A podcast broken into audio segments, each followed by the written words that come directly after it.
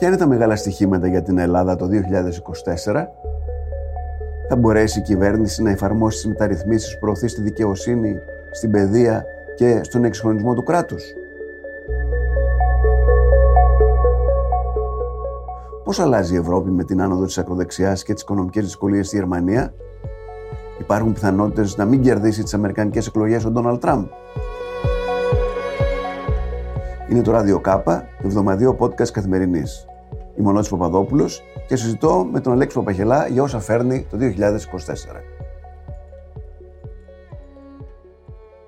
Καλώς ήρθατε στο Ράδιο Κάπα. Καλώς σας βρήκα στο Ράδιο Κάπα.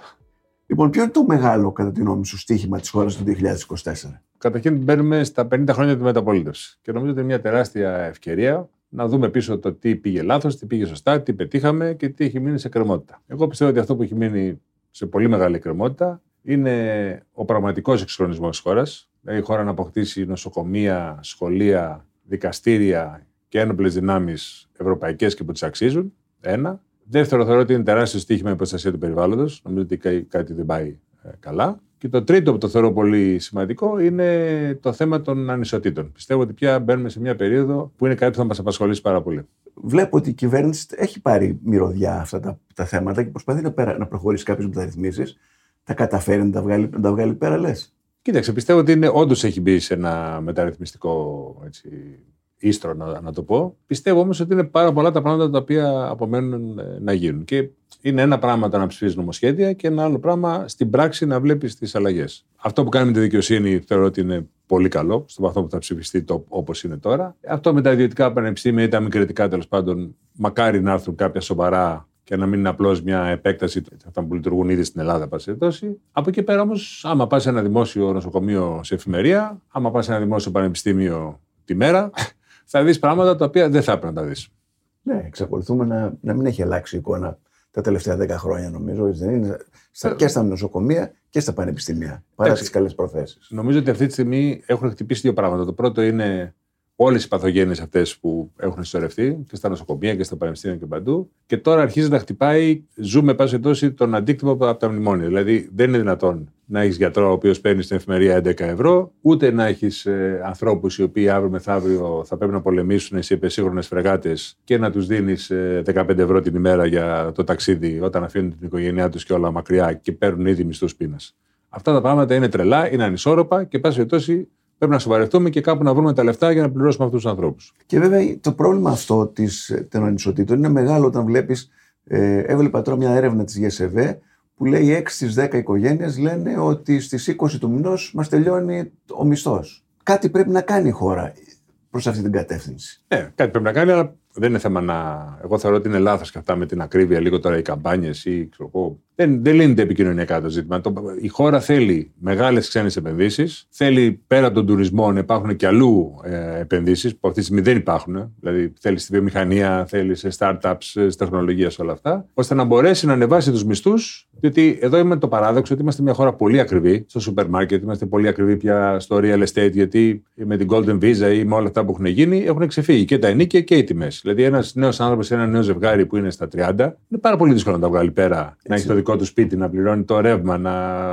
Είναι πάρα πολύ δύσκολο και δεν έχει ταυτόχρονα και ένα κράτος το οποίο του δίνει μια σοβαρή παιδεία για το παιδί του, ένα σοβαρό νοσοκομείο να πάει να κοιταχτεί. Είναι μια κατάσταση πολύ δύσκολη, Πώς καταφέρανε χώρες όπως η Πορτογαλία, η Ιρλανδία που ήταν και αυτές φτωχές να έχουν φτάσει αυτή τη στιγμή, να, όχι πολλές να μας έχουν ξεπεράσει. Η Ιρλανδία είναι 500 δισεκατομμύρια είναι το ΑΕΠ τους. Κοίταξε, η Ιρλανδία εντάξει, έκανε ένα πράγμα με τη. έφερε πολλές πολυεθνικές με τη χαμηλή με φορολογία, φορολογία, το οποίο ναι. κατά τη γνώμη μου είναι εφήμερο και θα το πληρώσει. Δεν είναι τόσο δηλαδή παράδειγμα προς μίμηση. Η Πορτογαλία ήταν μεγάλη διαφορά. Η Πορτογαλία πέρασε την ίδια κρίση με εμάς, αλλά σε αντίθεση με την Ελλάδα τα βρήκαν οι πολιτικοί μεταξύ τους. Είχε ιδιοκτησία του μνημονίου του Πορτογαλέζικου όλο το πολιτικό ε, σύστημα. Και το κυριότερο το οποίο θα το πούνε όλοι που είχαν ασχοληθεί με την Ελλάδα εκείνη την εποχή, σε σχέση με την Πορτογαλία, είναι στην, ε, στην Ελλάδα κάθε κυβέρνηση έλεγε θα κάνω 10 μεταρρυθμίσεις, τις ψήφισε και μετά δεν έκανε τίποτα. Ή μετά έλεγε, σας παρακαλώ, αφήστε με το κάνω αυτό γιατί είναι η τάδε συντεχνία. Στην Πορτογαλία είπανε μπορούμε αυτά και τα κάνανε. Εδώ ακόμα δεν το έχουμε καταλάβει, φοβάμαι αυτό. Δηλαδή θέλω να πω, αυτή η συνένεση μεταξύ της κυβέρνησης και της αντιπολίτευσης απέχει πολύ. Και είδα τώρα τι τελευταίες μέρες, μάλιστα και, και η κυβέρνηση να κάνει τρίπλες. Είχε πετύχει 230 30, ψήφους, για το θέμα της επιστολικής ε, ψήφου και το πέταξε στο πηγάδι. Ναι, νομίζω ότι η συνένεση δεν είναι ακριβώς το, το φόρτε μα, να το πω έτσι. Εντάξει, είχαμε το ΣΥΡΙΖΑ, ο οποίος επί πάρα πολλά χρόνια δεν έβαζε πλάτη σε, σχεδόν σε τίποτα, πάση Αλλά και αυτό που έγινε προχθές για μένα είναι λυπηρό. Δηλαδή θα έπρεπε να υπάρχει μια συνεννόηση από πριν. Τώρα δεν είναι ένα τέχνασμα, δηλαδή σηκώνεις στη Βουλή και λες, αφού το θέλετε και να το βάλουμε κι αλλού.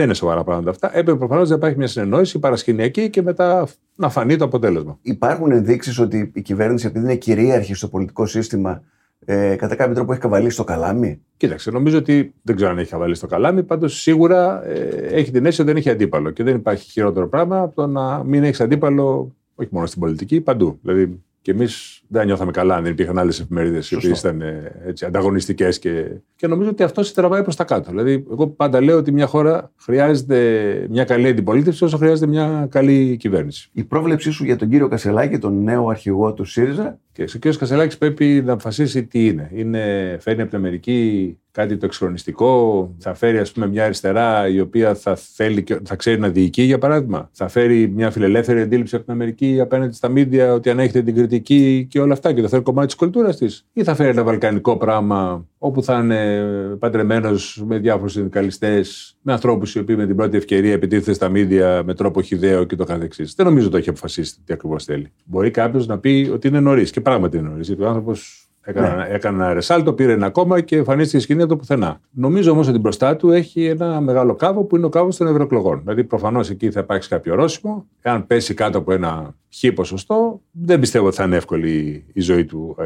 από εκεί πέρα. Ενώ εμείς έχουμε μπει σε μια οικονομική, θα λέγαμε, σταθερότητα ε, τα τελευταία χρόνια, βλέπουμε ότι η Γερμανία και άλλες χώρες της Ευρώπης έχουν μπει σε μια περίοδο, περίοδο αστάθεια. Δηλαδή, πού το έχουμε ξαναδεί τώρα γερμανικά τρακτέρ να έχουν κλείσει όλους τους δρόμους. Τι συμβαίνει; Νομίζω ότι η Γερμανία είχε καταρχήν καλομάθει όλα αυτά τα χρόνια, διότι είχε μια ψεύτικη έτσι, ανταγωνιστικότητα.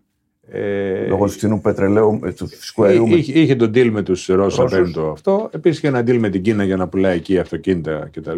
Και αυτή τη στιγμή όλο αυτό έχει ψηλοκαταρρεύσει. Επίσης η Γερμανία δεν έχει καμία πολιτική ηγεσία που είναι, ε, έχει κάποιο όραμα, έχει κάτι βασίτο. Είναι μια πάρα πολύ μέτρια ηγεσία ρουτίνας. Και αυτό νομίζω είναι ένα πολύ μεγάλο πρόβλημα. Καταλαβαίνει η Γερμανία ότι πλέον αλλάζει ο κόσμος γύρω της, ότι ο πόλεμος στην Ουκρανία, η πιθανότητα να βγει ο Τραμπ, όλα αυτά τόση είναι ε, ανησυχητικά και πρέπει, αλλά δεν βλέπω ούτε το όραμα, ούτε βλέπω μια ηγεσία που πραγματικά να ξέρει τι θέλει. Και νομίζω ότι έχει μπει σε μια τεράστια κρίση αστρέφειας, είναι μια οικονομική κρίση και πιστεύω ότι επόμενο θα μπει σε πολιτική κρίση. Δηλαδή αυτό που βλέπουμε με την ακροδεξιά στη Γερμανία, που εντάξει, εγώ πιστεύω ότι αυτό θα μας αγγίξει και εμάς, είναι ένα καινούριο φαινόμενο το οποίο νομίζω θα μας απασχολήσει πάρα πολύ τα επόμενα χρόνια. Θα μας αγγίξει και εμάς, τι εννοείς, ότι θα έχουμε ακροδεξιά κόμματα τα οποία θα, γίνουν, θα ισορροπηθούν. Κοίταξε, εγώ πιστεύω ότι ο Πρωθυπουργός αυτή τη στιγμή έχει μια συνταγή που είναι πολύ έξυπνη. Είπε τι λέει, περνάω τους ε, γάμους για τους γκέι ή κάνω διάφορα τέτοια ας πούμε, μοντέρνα πράγματα, να το πω έτσι. Καλύπτω το κέντρο.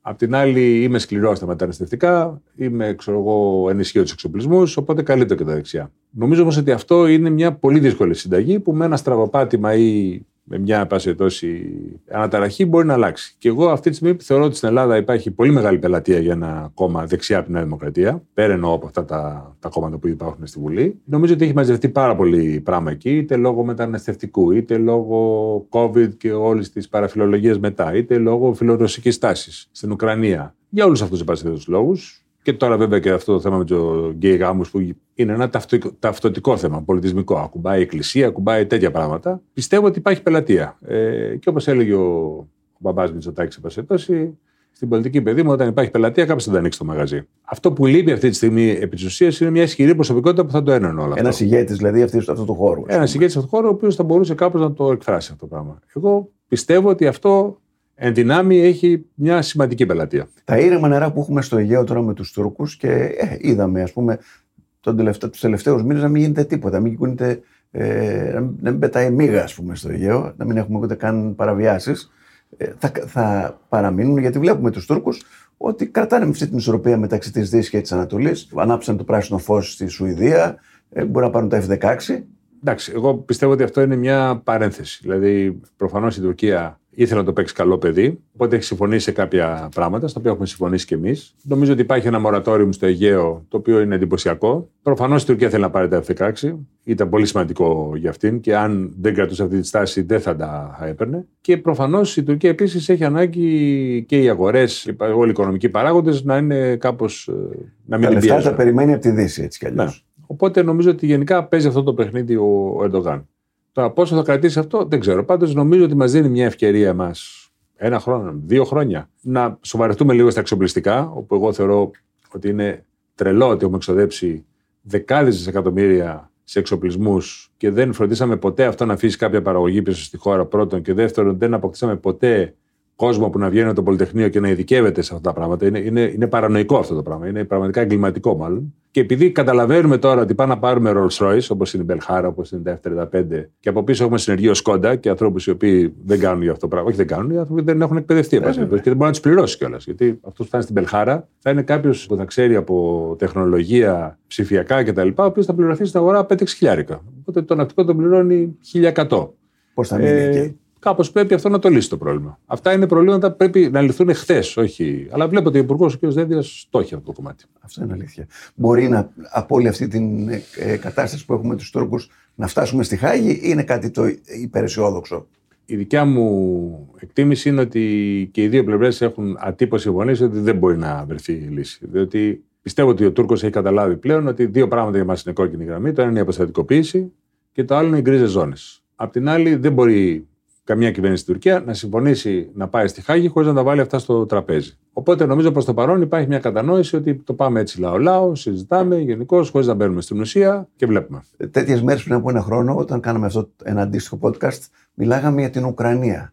Τώρα ξαφνικά την Ουκρανία δεν έχουμε αφήσει, η οποία συνεχίζει το πόλεμο, μιλάμε πλέον για τη Μέση Ανατολή και τη Γάζα.